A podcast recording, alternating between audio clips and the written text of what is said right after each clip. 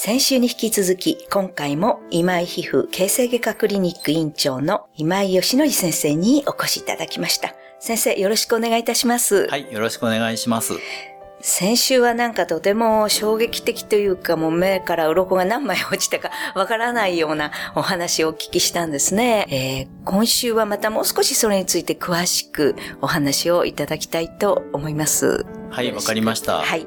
先週は眉毛を上げてええまぶたを一生懸命開けようっていうお話までしたんですけども、はい、そうです。もう一つですね、ええ奥歯を噛み締めてはい。まぶたを開けるっていう構造があるんですね。はい。まぶたの筋の裏側にはい、ちょっと専門的なんですけれども、はい。ミュラー筋っていう筋肉があります。ミュラー筋。そうですね。はい。ミュラー筋っていう筋肉をはい。一生懸命縮めようとして、はい奥歯を噛み締めます。はあ。そのミュラー筋が縮むとこう目がパッと開くわけですよね。皆さん、喧嘩とかボクシングを連想していただくとわかると思うんですけども、はい。目をカッと見開いてますね。はいはいその時、奥歯をグッと噛み締めてますね。あ、そうですよね。その時に口をポカンと開けてる人いないですよね。ボボクシングでマウスピースしますよね。はい。あなので、あ気合を入ったり、はい交感神経緊張って気合入ったりするときには、はい噛んではい目の奥のミラー筋っていうのを縮めて、いつも戦闘状態でいるんですね。あ、そうねなんそうなのなので、その交感神経が緊張すると、はい。眩しいですとか、はい。それからテレビの音がうるさい。はい細かく、細かくまで緊張しちゃうんですね。はい。それから、やっぱりいつもいつも緊張しているので、はい。不眠になっちゃうんですね。はい。で、そのチェック項目としてはえ、舌の先がギザギザしてる方がいますね。口の中に、はいあの噛んだ後の白い筋がはい。あったりしますね。はい。それが一つの項目になるあん、ですけどもそうですか。あの、私たち実は噛むっていうのは、はい意識して噛んでるわけではなくってわかんないんですね。ええだから無意識に噛んで、無意識に目の奥に力を入れて、交感神経緊張して、昼間ずーっと緊張してると、その緊張が夜眠れなくなる一つになるんですね。ああ、そうか。なので手術をすると、朝の目覚めが良くなった。つまはいり夜よく眠れるようになったってことですね。はい。ええなんか寝つきが良くなったっていうことはよく聞かれますね。あ、そうですか。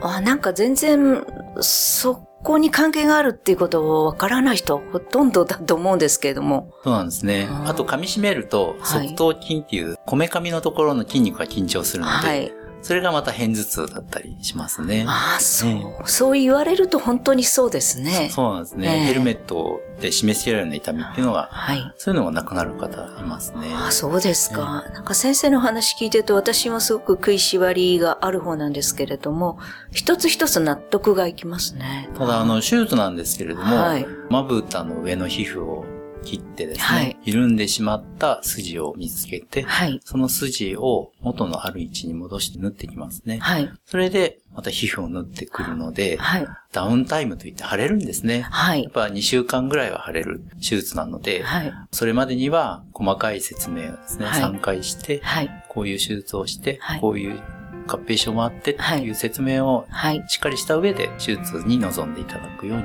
なります。そうですか。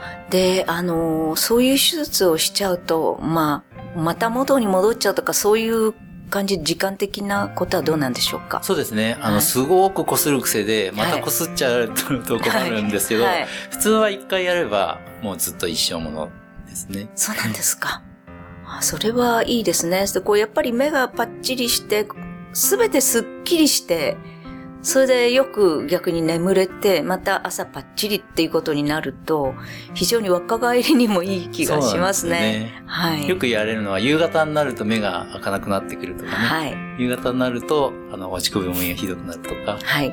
夕方になると目が開かなくなる。そういうのはやっぱり、眼瞼下垂のはい。症状の一つになりますね。あの、手術は保険の適用になっていて、はいまあ、。3割負担の方で、だいたい5万円弱ぐらいでできる、そうです。か。あ、じゃあ、思っていたより簡便であるということですね。そうですね。あの、はい完全に病気としての扱いになってますので、はいただし、まあ、一石四鳥五鳥とけど、ついでに、みたいな。綺麗にもなるし、はい若返るし、はい頭痛、肩こり取れるし、よく眠れるし、はい。まあ大変な手術ではあるんですけども、いいことも多いですよっていうことになりますね。すごいですね。なこの、まあ本当に眠れなかったりしていろいろ悩んでる人の中には、ここに原因がある人も相当いらっしゃると考えられますねあ。そうなんですね。はいええ本当にやった今回もとてもいいお話をお聞きしました。ありがとうございました。はい、ありがとうございます。この話の続きはまた来週先生にお越しいただきます。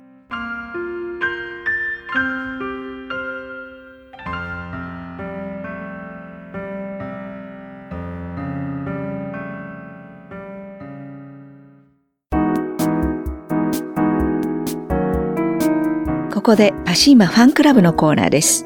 このコーナーではキルトケットのパシーマをご愛用の方からのお便りをご紹介します。サラサラしていてとても寝心地がいいです。子供たちがアレルギー体質なので他の商品も少しずつ増やしていければと思っています。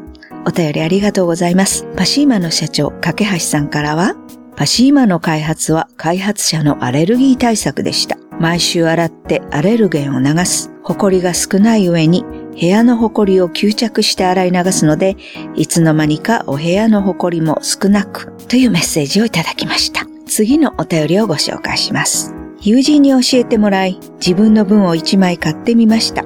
すぐに温まります。夜中のトイレの回数が減りました。あんなに薄いキルトケットがなぜか暖かいです。自分の体温を逃がさず温まっているのはすごいです。お便りありがとうございます。